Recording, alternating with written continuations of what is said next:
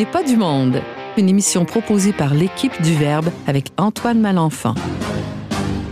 Cette semaine à l'émission, Valérie Laflamme-Caron nous enseigne quelques pas de 7 carrés et autres moyens pour raviver la magie de Noël.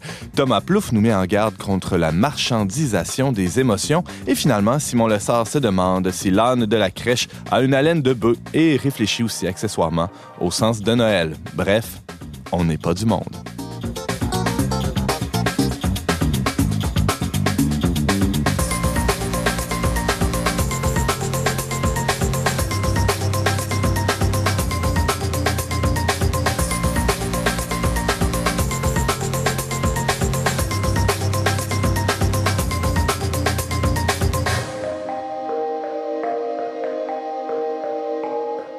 Bonjour à tous, bienvenue à votre magazine culturel catholique. Ici votre animateur Antoine Malenfant, je suis rédacteur en chef pour Le Verbe Média et je vous accompagnerai pendant la prochaine heure avec mon équipe de chroniqueurs habituels. Hein, c'est l'équipe régulière aujourd'hui, euh, du moins une partie. James Langlois, bonjour. Joyeux Noël. Joyeux Noël. C'est une émission spéciale de Noël que tu nous as concoctée, euh, James, aujourd'hui. Ben, ai-je le choix de.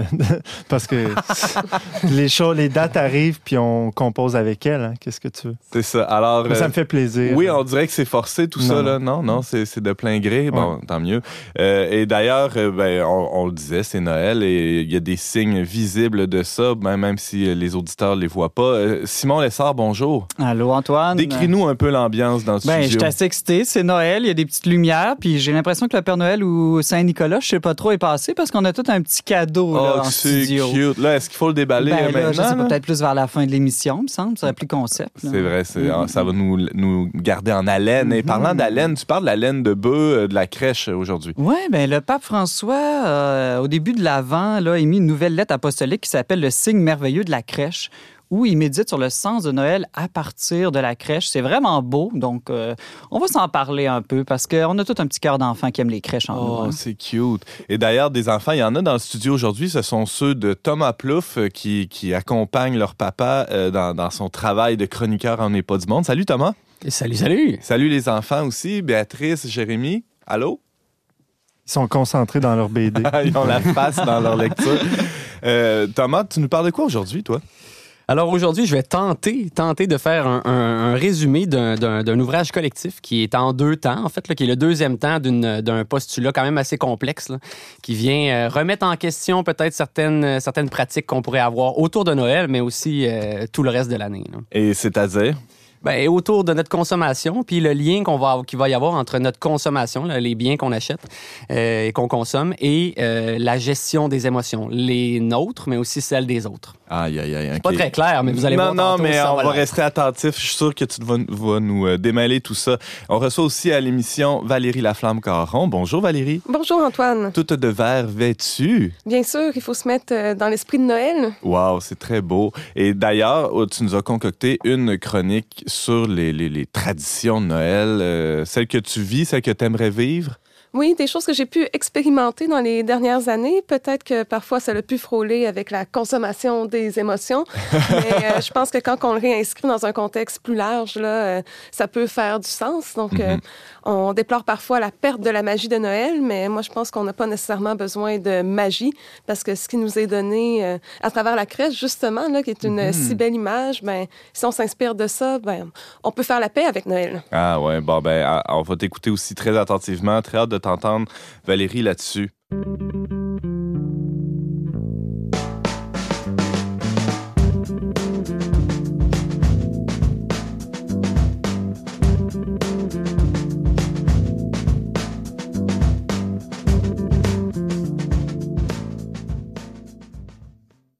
Le temps de Noël est un temps où euh, la marchandisation des relations et des affections est toujours un danger. Hein. On se demande euh, quelle sorte de cadeau je vais donner à telle personne.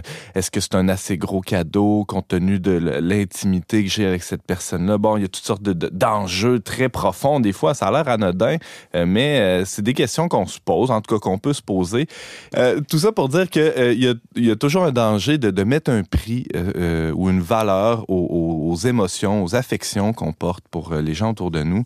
Il y a des sociologues, il y a des psychologues qui sont déjà penchés là-dessus et, qui se posent la question assez sérieusement sur la marchandisation des émotions. C'est ce qu'on retrouve dans le livre d'Eva Illouz que Thomas Plouffe a lu pour nous. Bonjour Thomas. Allô? Allô, euh, Eva Illouz, euh, faudrait que tu nous présentes un peu c'est quoi ce livre-là? C'est un livre qui est paru euh, dernièrement, en, octobre, novembre 2019, quelque chose comme ça. je ne pourrais pas dire le mois exact, mais c'est un livre qui est certainement paru en 2019. Eva Illouz, en fait, c'est une, c'est une sociologue qui est franco-israélienne.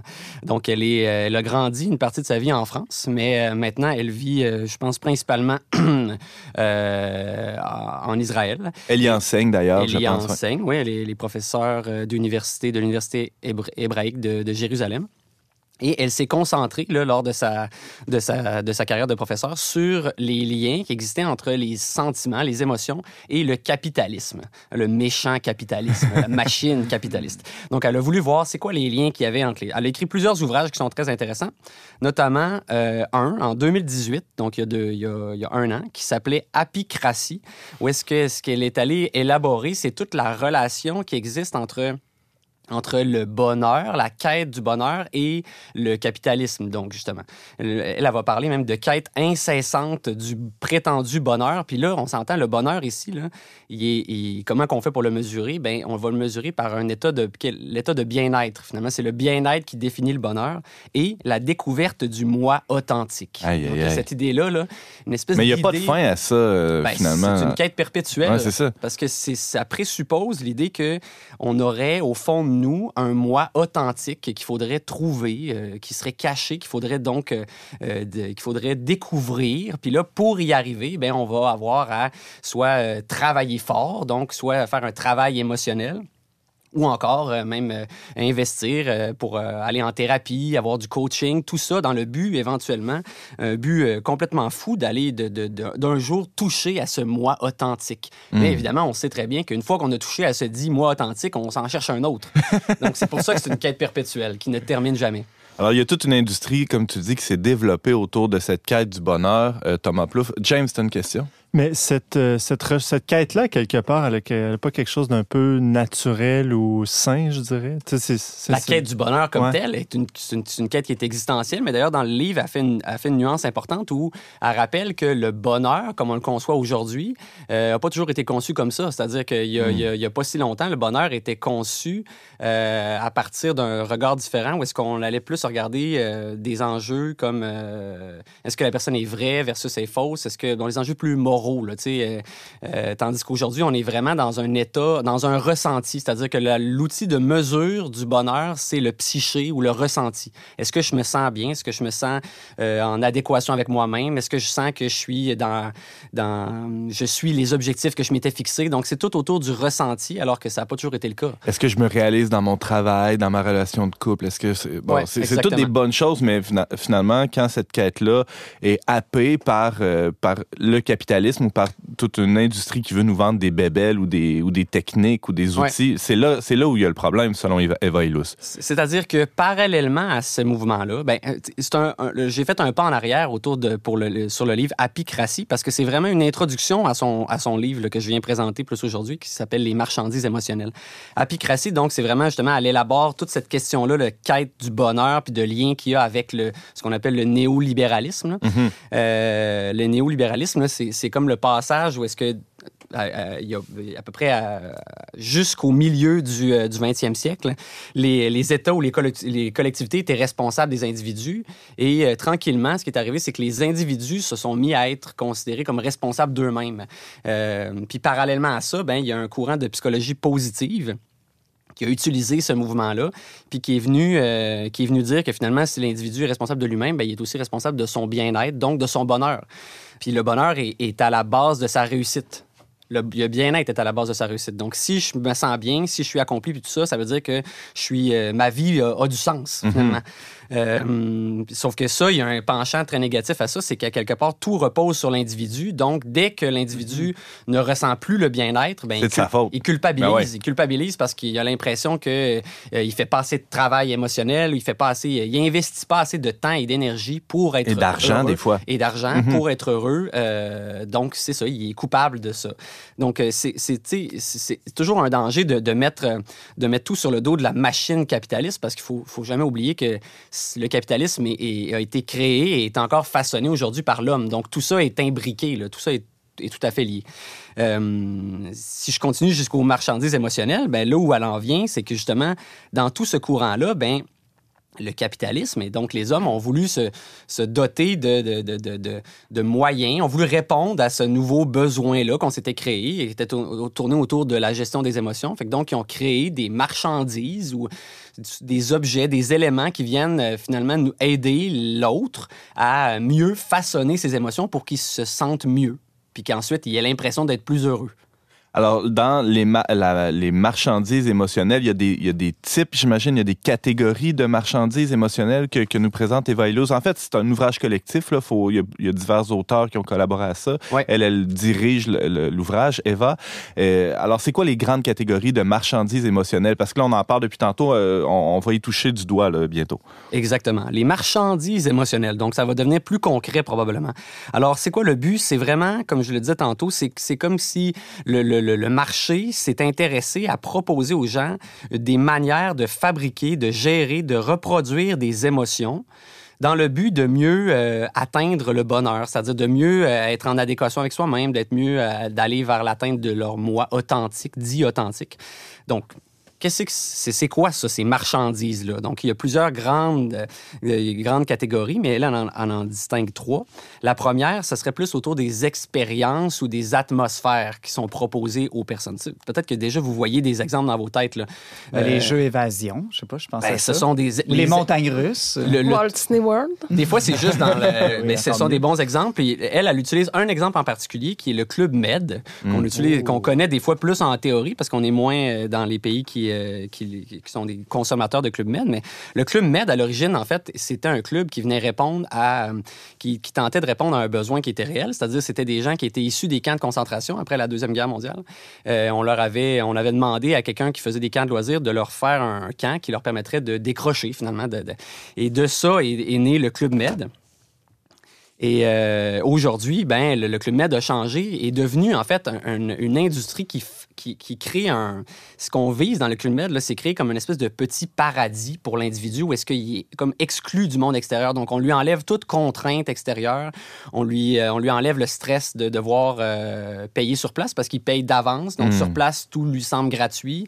Euh, on, on- on va même jusqu'à, dans certains Club Med, par exemple, à, à empêcher, le- le- le- le- le- donner l'illusion, en fait, qu'il n'y a aucune, aucun moustique, aucune bébite, même si c'est des milieux qui sont tropicaux, là, en, en- en saupoudrant l'ensemble du lieu de, de- de- de- d'insecticides à outrance, parce que le but, c'est vraiment de créer comme l'illusion du bonheur, de- du paradis perdu dans Ouais. une zone qui permet aux gens de, de décrocher, comme ils disent. là. Alors, c'est un premier exemple de, de- d'expérience. euh, bon, les tout inclus, hein, pas, que- pas que les clubs med, mais tous les tout inclus sont- rentrent dans cette catégorie-là. Le- Les autres expériences qui ont été données aussi par euh, nos collègues autour de la table. Première catégorie, donc, expérience ou ambiance, euh, Atmosphère.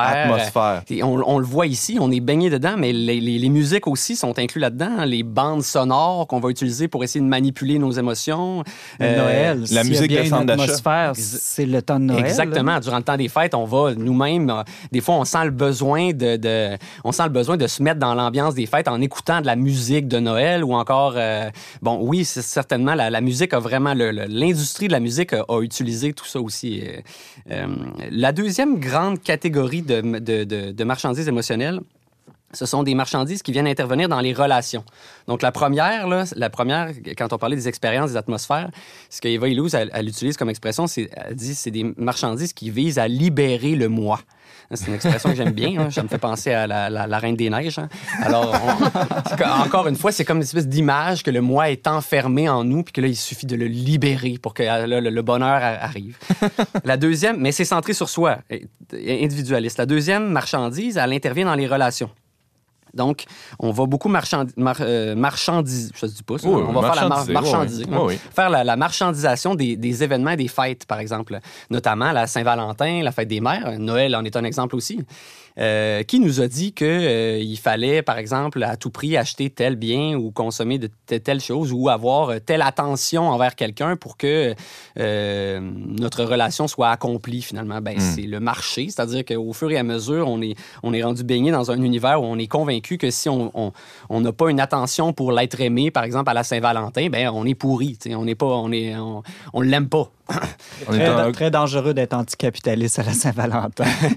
C'est intéressant. risque et péril. Dans le livre, il disait qu'aux États-Unis seulement, euh, à chaque année, il y a à peu près 130 millions de cartes de vœux qui sont vendues euh, pour, euh, lors de la Saint-Valentin. La même chose durant la fête des mères.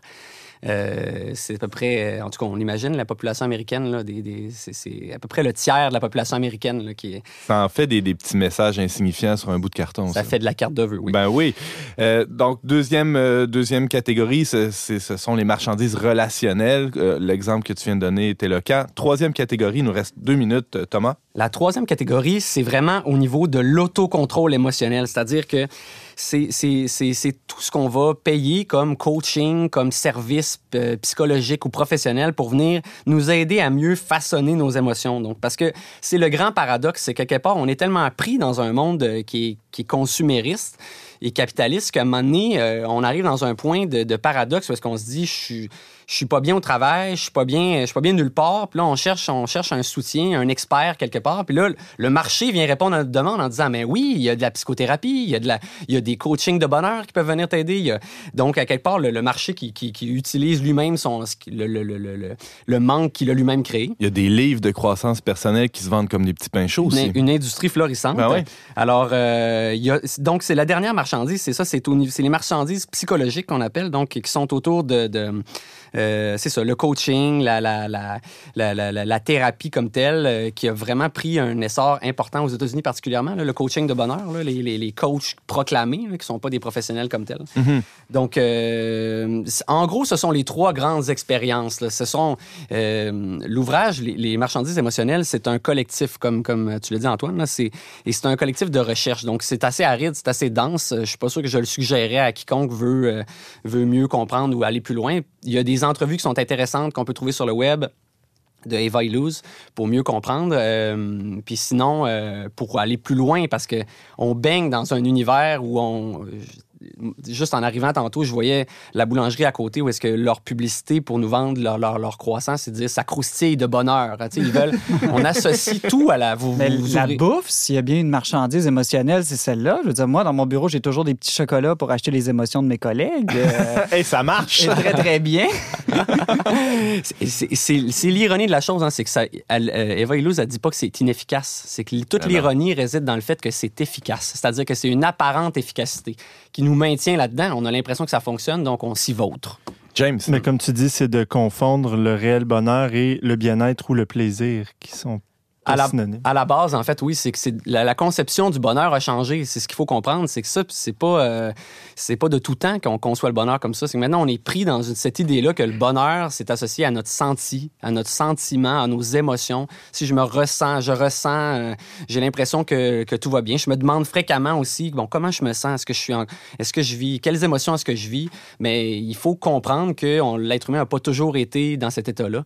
Euh, pour cette raison-là, l'ouvrage peut être intéressant pour mieux voir d'où ça vient tout ça. Thomas Plouffe, tu nous parlais de la marchandisation des émotions à partir d'un livre d'Eva Illouz, sociologue franco-israélienne.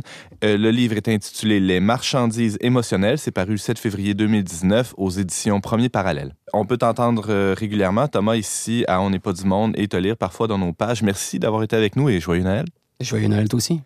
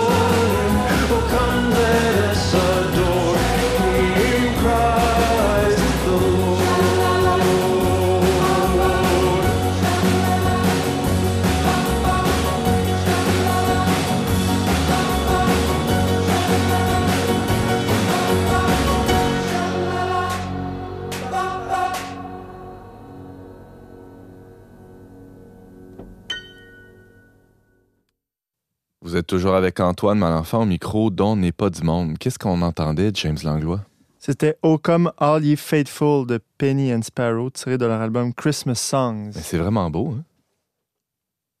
On entend souvent l'expression la magie de Noël, la magie de Noël. Peut-être que, vous, comme moi, vous êtes un peu tanné d'entendre cette expression-là. Pourtant, je la, je la répète moi-même de temps à autre, euh, cette expression de la magie de Noël. Qu'est-ce qu'on entend par là? Ça veut dire quoi? Le- L'enchantement, les- la féerie de Noël? On pourrait peut-être utiliser cette expression-là pour parler de magie de Noël ou, ou pas. Valérie Laflamme-Caron, salut. Bonjour. Qu'est-ce que tu nous suggères pour un Noël magique? Ah, ben, tout d'abord, c'est peut-être de réviser nos attentes euh, et euh, l'idéal poursuivi. Euh, je remarque euh, comme animatrice dans une école que quand on veut animer, quand on veut faire vivre Noël, on a beaucoup rapport à, ben c'est ça, à l'image du Père Noël, les lutins. Puis c'est comme s'il fallait mettre là, un paquet de choses extraordinaires là, pour être certain que tout le monde là, vive un bon moment et puis s'en rappelle pour longtemps. Par contre, je pense que c'est pas nécessairement efficace et qu'à trop vouloir faire, ben finalement, euh, ben c'est ça, on, on manque la cible finalement. Puis euh, donc voilà, puis il y a plusieurs personnes qui disent qu'en vieillissant, ben la magie de Noël s'affaiblit. On pense avec nostalgie au temps où on croyait au Père Noël, euh, où il y avait des cadeaux qui apparaissaient euh, le soir de Noël euh, sous le sapin. Mais Noël d'enfant était tellement plus C'est beau. ça, ouais. e- exactement, exactement. Mm. Puis, euh, mais il y a quelque chose d'un peu vrai dans cette nostalgie-là, puis d'un peu juste parce que je l'ai moi-même expérimenté. Je pense que quand il y a certaines familles qui vieillissent, en tout cas comme la mienne, les grands-parents décèdent, ce qui était, ce qui unifiait la famille élargie finalement est- n'est plus là. Et puis les familles ont tendance à se fragmenter. Là, c'est c'est ce que j'observe là dans, dans certains cas. Ce fut le cas de ma famille.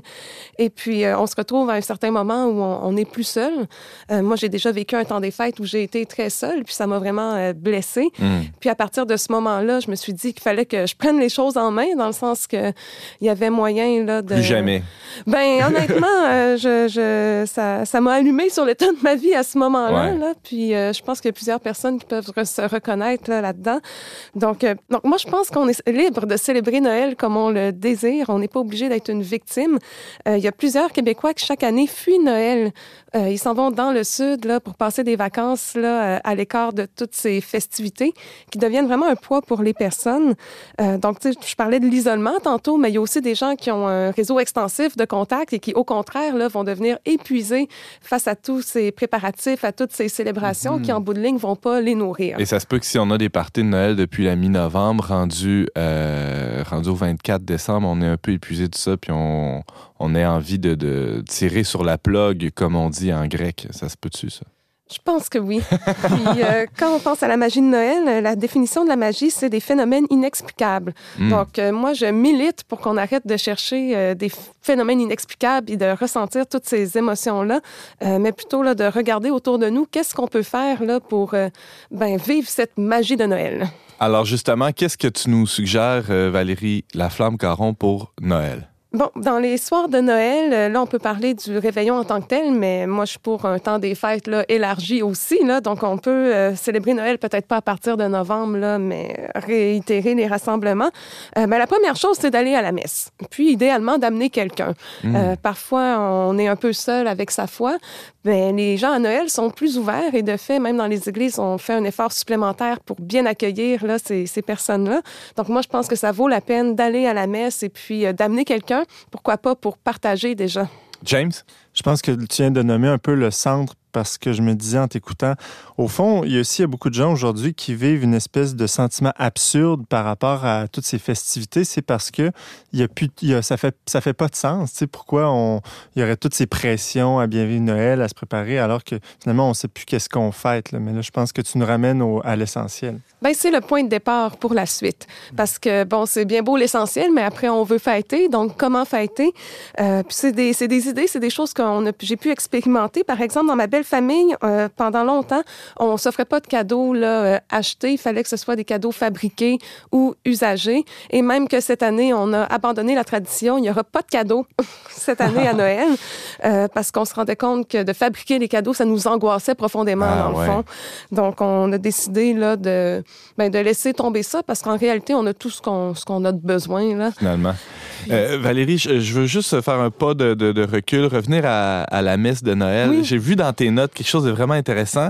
Tu poses le- le- la question, est-ce qu'on doit magasiner son église Oui. là, pour la plus belle chorale, la plus belle déco, la plus belle église? Il y en a des plus belles que d'autres, hein, on s'entend. Euh, ou bien, si on va dans notre paroisse, qui toujours parfaite ou, seul- ou idéale, euh, comment tu euh, comment abordes cet enjeu-là, toi? Ben, J'ai vécu les deux. Puis, euh, quand je suis allée à la cathédrale de Québec, c'était magnifique, mais je me suis sentie comme une touriste là, chez moi et je n'ai pas apprécié cela. Donc, depuis ce temps-là, je vais à Saint-Sauveur, à deux pas de chez moi. Puis, ce que j'aime quand je vais à la messe dans ma paroisse, c'est que je peux rencontrer des voisins. Puis, c'est la communauté qui se rassemble, elle le fait rarement. Ouais. Je suis tout à fait d'accord. C'est vraiment de célébrer avec des gens qu'on aime qui va nous apporter le plus de joie euh, avant la, chorale. Alors, euh, pour revenir au cadeau de Noël, Valérie, euh, t'as dit, nous, on fait pas de cadeau de Noël dans, dans notre famille, mais il y a moyen de donner quand même à Noël. Tout à fait. Puis avec mon frère et ma sœur, on a gardé l'habitude de se donner des cadeaux, mais on s'offre des activités partagées.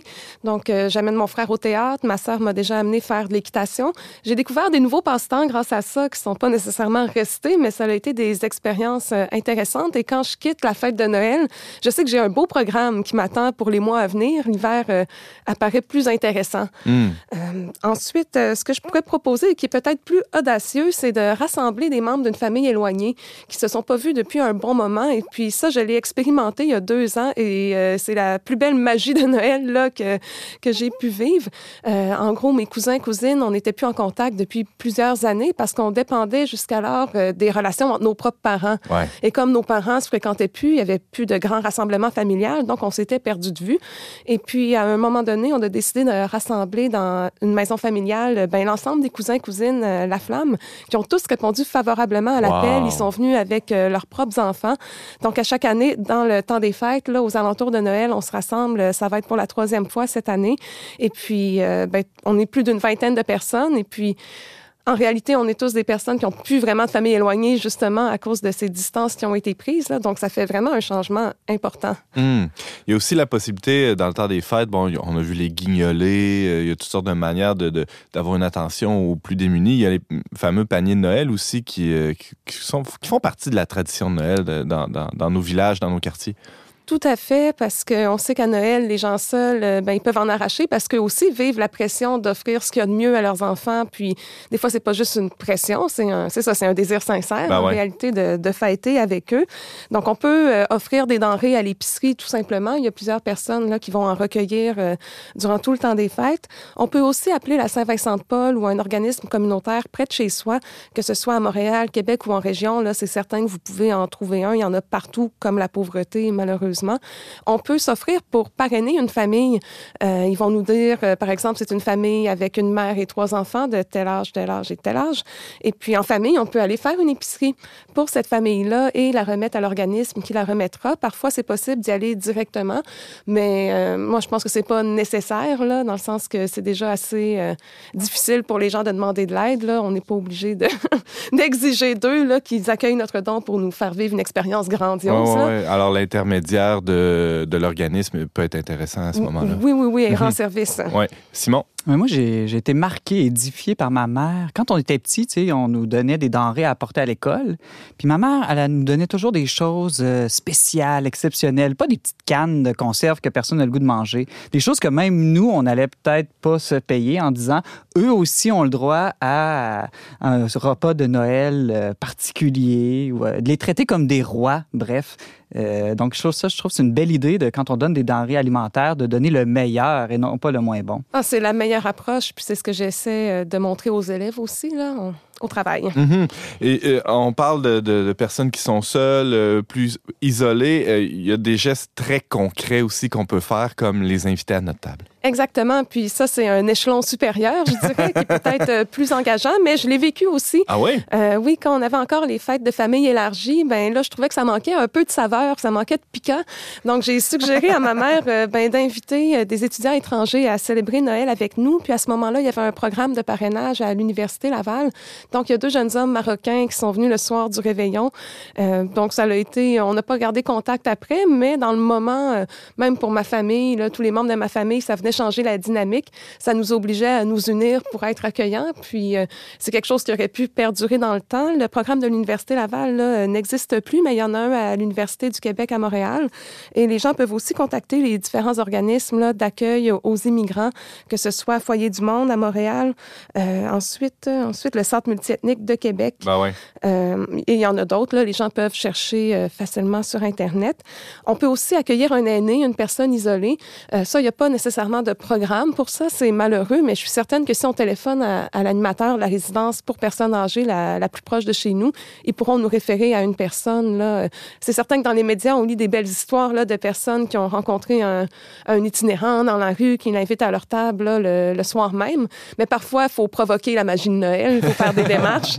Donc, euh, mais c'est plus facile que ça en a l'air, là, donc ça vaut la peine. Il reste euh, deux petites minutes à ta chronique, Valérie. Euh, quelques dernières activités que tu proposes de faire euh, dans le temps des fêtes. Oui, c'est des activités qui coûtent quelque chose, mais qui nous permettent là, de, de s'inscrire dans cette transmission d'un certain patrimoine culturel pour euh, ben, nous enrichir aussi. Je pense que l'imaginaire, c'est important, ça nous fait du bien, ça fait partie là, de, la, de la vie humaine. Et puis moi, j'ai vécu euh, des expériences très fortes. Euh, Thomas pourrait me critiquer de consommer des expériences émotionnelles, mais euh, je pense que c'est plus que ça. C'est des activités qui sont réellement intergénérationnelles où les parents, les enfants comme les grands-parents peuvent y trouver leur compte. Par exemple. Par exemple, les concerts de Noël. Moi, je suis écœurée de la musique cheap de Noël dans les centres d'achat dans lesquels je ne vais plus, mais la musique cheap de Noël, elle nous envahit, peu, même si, en tout cas, vous comprenez ce que je veux dire. je suis allée au Violon du Roi l'an dernier. Il y avait des billets là, de, à bon tarif pour les gens de 30 ans et moins. Je suis allée avec ma grand-mère voir un concert de grands classiques euh, anglais de Noël. C'était extraordinaire. Puis, euh, il y a différents, euh, différents ensembles là, qui proposent des concerts euh, à faible prix aussi. James. Moi, là, une couple d'années, une de mes amies qui me disait Je vais t'emmener voir Casse-Noisette. Je dis Casse-Noisette, c'est du ballet. Je- Elle m'amène voir le Casse-Noisette au Grand Théâtre. Ben, euh, j'ai failli pleurer tellement que c'est beau. C'est Je merveilleux. vais souvent maintenant. Ouais. Tout à fait. Puis, euh, casse-noisette, on pourrait penser que c'est pour les enfants, mais les parents, ils trouvent leur compte là, certainement. Ah, c'est une grande œuvre. Puis, euh, ouais. ça, ça nous permet de nous mettre dans cette posture d'émerveillement-là. Puis, euh, je pense, je parle aussi des soirées de contes et des soirées de danse traditionnelles qui sont euh, très actives là, dans, à Montréal comme à Québec. En région, il faut chercher un peu. À Québec, c'est complet depuis novembre, mais il y a les contes à passer le temps qui sont une tradition annuelle où des conteurs euh, se servent des quartiers centraux de la ville de Québec pour créer des contes de Noël qui sont rendus sur scène par des acteurs dans les voûtes de la maison Chevalier. Voyons donc. On sert du gâteau, du vin chaud. Hein? Et puis, euh, je pourrais en faire là, une autre chronique. On, com- on comprend que ça soit complet. c'est pas étonnant du tout. Euh, Valérie Laflamme, Caron, tu nous faisais quelques suggestions, euh, ma foi, alléchantes pour euh, le temps de Noël. euh, de, tout, finalement, pour raviver ce- cet enchantement-là, cette féerie de Noël. J'évite le mot magie à tout prix. Dans nos familles, rappelons que tu es animatrice pardon, de pastorale dans une école, dans un collège de la région de Québec. On peut te lire sur le verbe.com et dans notre revue et t'entendre aussi à On n'est pas du monde. Merci Valérie et joyeux Noël. Joyeux Noël!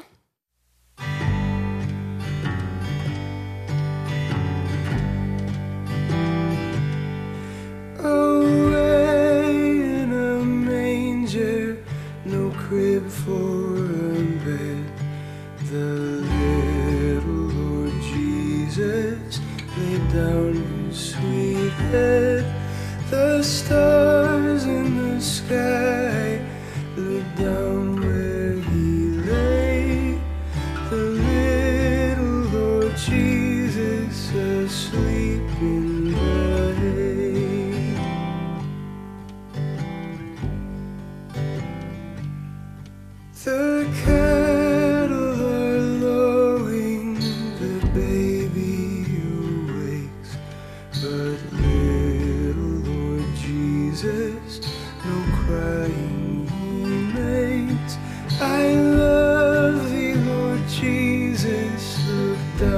from the sky and stay by my cradle till morning is nigh.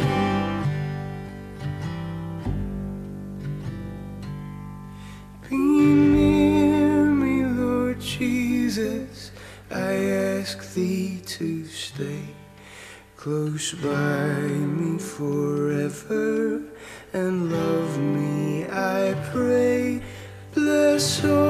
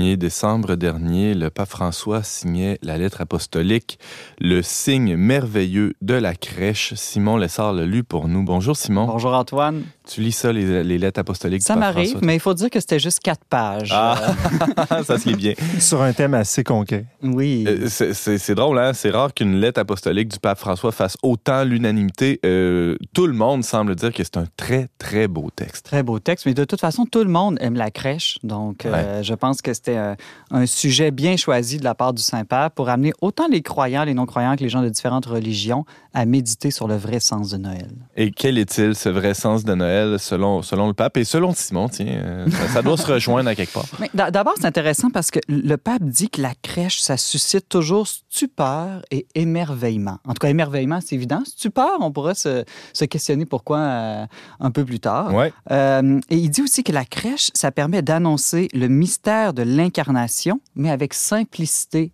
et joie. Et que c'est comme un évangile vivant. Donc, c'est comme il dit les pages de l'Écriture sainte qui prennent vie euh, dans, dans la crèche. D'ailleurs, c'était un peu ça l'idée qu'il y avait derrière la- la première crèche, euh, ou en tout cas une des premières faites par Saint François d'Assise euh, dans, dans la grotte de Greccio. Oui, exactement. Le pape commence son texte en rappelant l'histoire. Donc, euh, on- la crèche, ça date pas tout à fait de 2000 ans, ça date d'environ 800 ans. On a même la date exacte. Donc, c'est le 29 novembre 1223 où Saint François s'est arrêté au petit village de Greccio en Italie alors qu'il revenait de Rome et il a été touché par les grottes qui lui ont rappelé les grottes de Bethléem. Et là, il est monté en lui un grand désir que partageait un ami et il lui a dit, je voudrais représenter l'enfant né à Bethléem et voir avec les yeux du corps les souffrances dans lesquelles s'est trouvé par manque du nécessaire pour un nouveau-né Jésus lorsqu'il était couché dans un berceau sur la paille entre le bœuf et l'âne. Donc son ami a dit, ah ben là, on va faire ça, c'est une bonne idée. Et le 25 décembre, il avait rassemblé tous les éléments. Il y a des gens de plein de villages aux alentours qui se sont réunis, qui ont apporté des fleurs, des torches pour illuminer la scène réelle qui avait été reconstituée avec un vrai bœuf, un vrai âne, la vraie paille dans une, une vraie grotte, etc. Et puis, on dit que euh, le prêtre, Saint-François n'était pas prêtre, mais bon, un autre de ses frères qui était prêtre a célébré l'Eucharistie sur la mangeoire. Comme Ah, quoi, ils ouais. n'étaient pas trop euh, rigoureux à li- en liturgie à l'époque, comme on peut se l'imaginer. Mais quoi que c'est un signe très fort parce que euh, le, le Christ euh, qui, qui naît dans une mangeoire, déjà, il annonce euh, en- d'une certaine manière l'Eucharistie. Exactement. L'Eucharistie qui est comme le mystère de l'incarnation qui continue tout au long de l'histoire euh, de l'Église. Donc, Dieu parmi nous. James, Bethléem, qui veut dire la maison du pain aussi. Tout Wow. à fait. Oui. c'est des beaux liens, On ça. a des gens cultivés autour de la table. C'est merveilleux. La tradition raconte aussi qu'il y a eu deux miracles lors de cette première crèche. Donc, il y aurait une des personnes présentes qui aurait vu euh, l'enfant Jésus pour vrai dans la mangeoire. Et l'autre miracle, plus intérieur, c'est que toutes les personnes qui ont assisté à la scène sont reparties avec une joie surnaturelle absolument ineffable qu'ils n'avaient jamais vécue avant. Une espèce de miracle moral, finalement. Exactement. Mhm. Et à l'époque, mais il n'y avait pas des personnages comme on met aujourd'hui dans la crèche. Les personnages, c'était ceux qui étaient présents euh, sur place. Et euh, vous savez, le pape François rappelle, euh, lui qui, qui est jésuite, cette importance de se mettre soi-même dans les, dans les scènes évangéliques.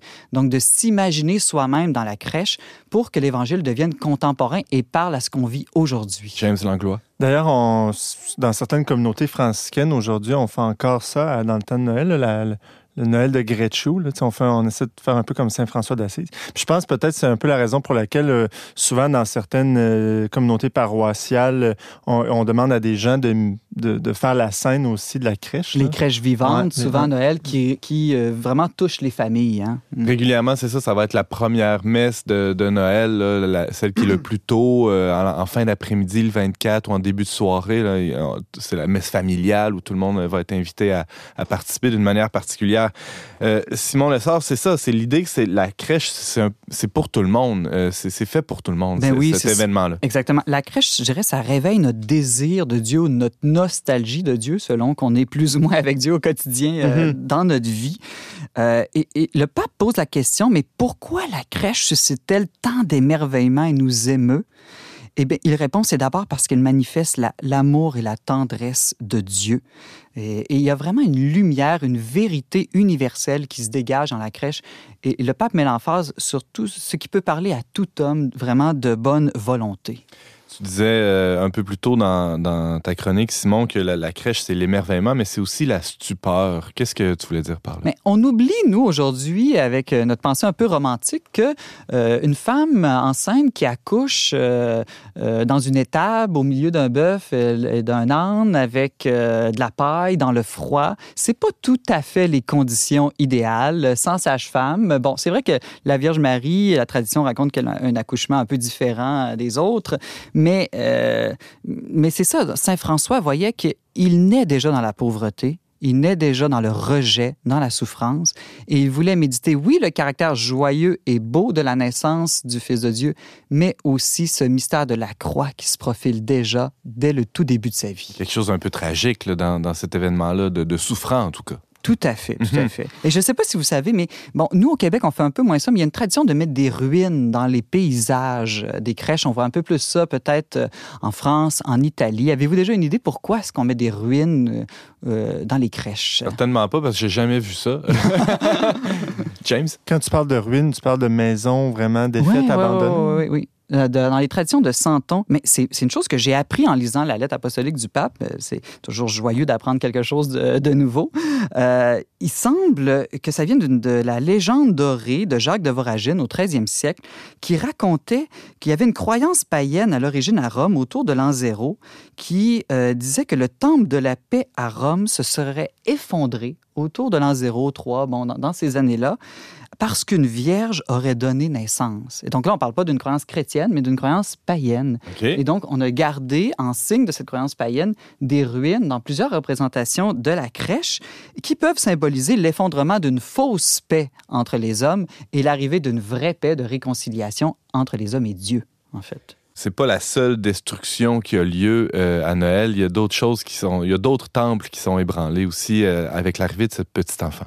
Oui, ben, je pense que le mystère de Noël, c'est vraiment, on pourrait dire, une destruction de toutes nos idoles, nos fausses conceptions de Dieu et du bonheur. Euh, quand on y pense, le mystère de l'incarnation, donc Dieu qui s'est fait homme, euh, c'est un Dieu proche contre l'idée que Dieu serait loin de nous, un Dieu faible contre l'idée d'un Dieu seulement puissant, un Dieu tendre contre l'idée d'un Dieu sévère. On peut penser à un Dieu pauvre contre l'idole de la richesse, ou comme je disais tout à l'heure, un Dieu rejeté contre l'idole de la gloire, de la popularité euh, du monde.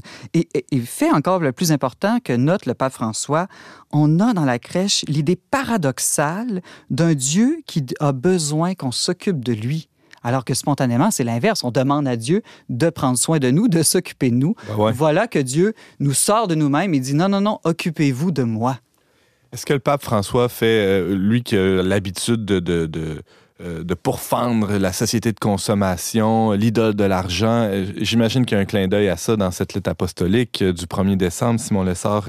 comment, il, comment il évoque ça? Ben, on sait que la pauvreté est un thème central du pontificat de, François. Hein. Il veut une Église pauvre parmi les pauvres, pour les pauvres. Et ben, la crèche, c'est l'illustration parfaite de ça. Jésus qui n'est pauvre.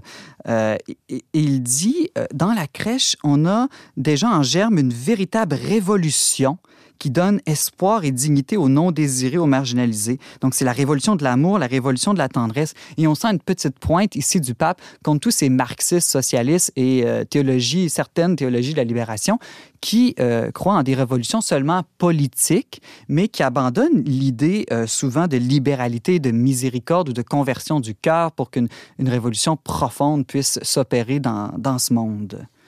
Évidemment, Simon Lessard, la naissance de Jésus, euh, c'est la puissance de la vie. N'importe quelle naissance, finalement, c'est une manifestation de la puissance, de la force de la vie, de la beauté de la vie qui, qui arrive dans le monde. Euh, comment Noël peut nous aider à rentrer dans ce mystère-là, à méditer sur le, le mystère de la vie? Hein? Euh, on, on oublie que Noël, c'est la fête de la naissance de Jésus, c'est l'anniversaire de naissance de Jésus. Donc, une naissance, et euh, le pape fait remarquer que ben, c'est pas n'importe quelle naissance, c'est la naissance de Dieu dans l'histoire. Écoutez, on marque les années à partir de ça. Donc, il y a vraiment un avant et après mhm. la naissance de Jésus, comme il y a un avant et un après la naissance d'un enfant dans une famille, surtout quand c'est le premier, mais même les autres euh, apportent un avant et un après. Il y a une transformation dans la vie familiale. Euh, pourquoi? Je pense que c'est l'idée, encore une fois, du décentrement de soi. Quand un enfant est là, qu'on a besoin qui est en totale dépendance, il faut s'occuper de lui. Il y a une conversion qui s'opère en, en, nous. Donc, euh, par, euh, par ce signe-là, on est libéré de la prison de l'égoïsme et on peut vraiment avancer sur des chemins de la charité. Donc, ça nous révèle le, sens de la vie, hein, la vie qui est faite pour être donnée, pour le service. Donc, euh, perdre sa vie pour la retrouver ensuite. Noël, finalement, c'est une, une, conversion à l'essentiel, à ce qui est le plus important dans notre vie. Oui, et le pape donne en exemple surtout les bergers. Les bergers qui étaient des hommes assez pauvres. Et quand on est pauvre, qu'est-ce qui nous reste? On n'a aucune richesse. Ben, tout ce qui nous reste, c'est l'essentiel, c'est-à-dire les relations humaines. Après tout, la crèche, ce n'est rien d'autre que des relations euh, entre Jésus, Marie, Joseph, les rois mages, les bergers, les anges, à la limite, le bœuf, l'âne et les moutons aussi. Mais il n'y a que ça, que des relations d'amitié filiale, familiale, euh, sociale. Et voilà à quoi la, la crèche nous invite pour le temps de Noël, temps de famille par excellence. Hein. Euh, Noël, c'est le seul temps dans l'année où on est tous en vacances en même temps, ce qui permet facilement des regroupements familiaux ou communautaires. Euh, souvent, l'été, chacun a des vacances à différents moments et on part en voyage. Euh, vous savez, une petite anecdote intéressante, que les communistes en Russie avaient enlevé euh, ce moment de vacances où tout le monde est en vacances en même temps, justement pour empêcher les regroupements ah communautaires, ecclésiales euh, ou familiales. Ils avaient dit, on va vous donner plus de vacances en autant que vous les prenez pas tous en même temps. non, non, non, il y a une très belle tradition en Occident d'avoir des vacances communes pour les regroupements communautaires. Et en plus, c'est un des rares moments où on se retrouve entre générations euh, à Noël. C'est vrai. Il y a peut-être quelque chose de, de, ça dans le fait que la, la, crèche de Noël, on va reconnaître une crèche pas tant parce que ça va être dans une grotte ou représentée par une étable ou peu importe le décor autour ou dans, dans un petit village de Santon. Hein, il y a, toutes mhm. sortes de représentations. Mais ce, qui va nous permettre d'identifier qu'il s'agit bien d'une crèche, ce sont les personnages et les relations euh, qui sont représentés à travers la, justement la visite des rois mages, les bergers, tout, tout ce beau monde-là qui est ensemble dans... dans... Et la famille, hein? dès qu'il y a un papa, une maman, un bébé, voilà. on devine qu'il y a une crèche. Tu l'évoquais un peu plus tôt, Simon Lessard, euh, il y a quelque chose d'un peu dérangeant ou déstabilisant euh, dans, l'arrivée de, de, de, ce Dieu-là qui se manifeste tout petit, tout faible, tout pauvre, euh, un Dieu proche de nous. Est-ce qu'il n'y a pas un scandale aussi dans l'incarnation? Mais oui, je, pense qu'il y a un scandale parce qu'après tout, l'incarnation, ce n'est pas qu'un beau symbole, un mythe rempli de sens. C'est un événement historique. Voilà ce que proclament les chrétiens. C'est arrivé pour vrai, à tel lieu en Palestine, à telle année. Et, euh, donc, euh, vraiment, je dirais que c'est une sorte de pierre d'achoppement souvent pour nos intelligences modernes.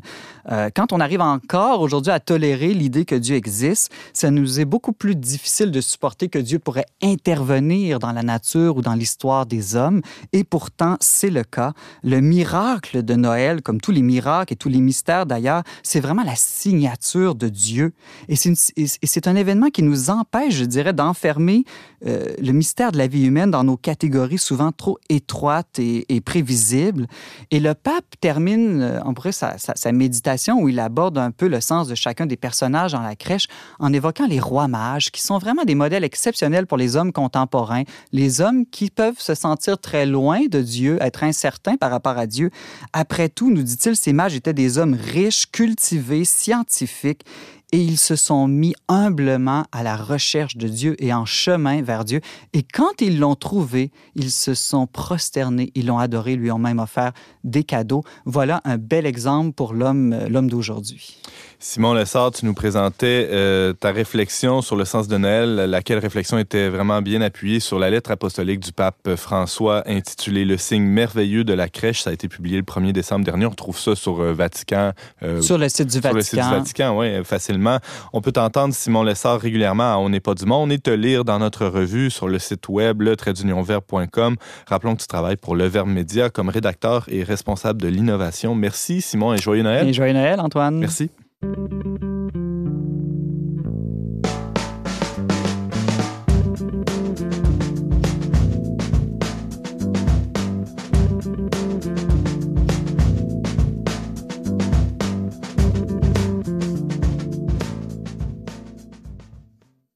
C'est tout pour cette semaine. Euh, merci beaucoup d'avoir été avec nous, chers auditeurs. Avant de se quitter, on, on, poursuit avec euh, notre bonne habitude de vous laisser quelques petites suggestions, des suggestions de consommation? Non, j'espère que non, Thomas Plouf.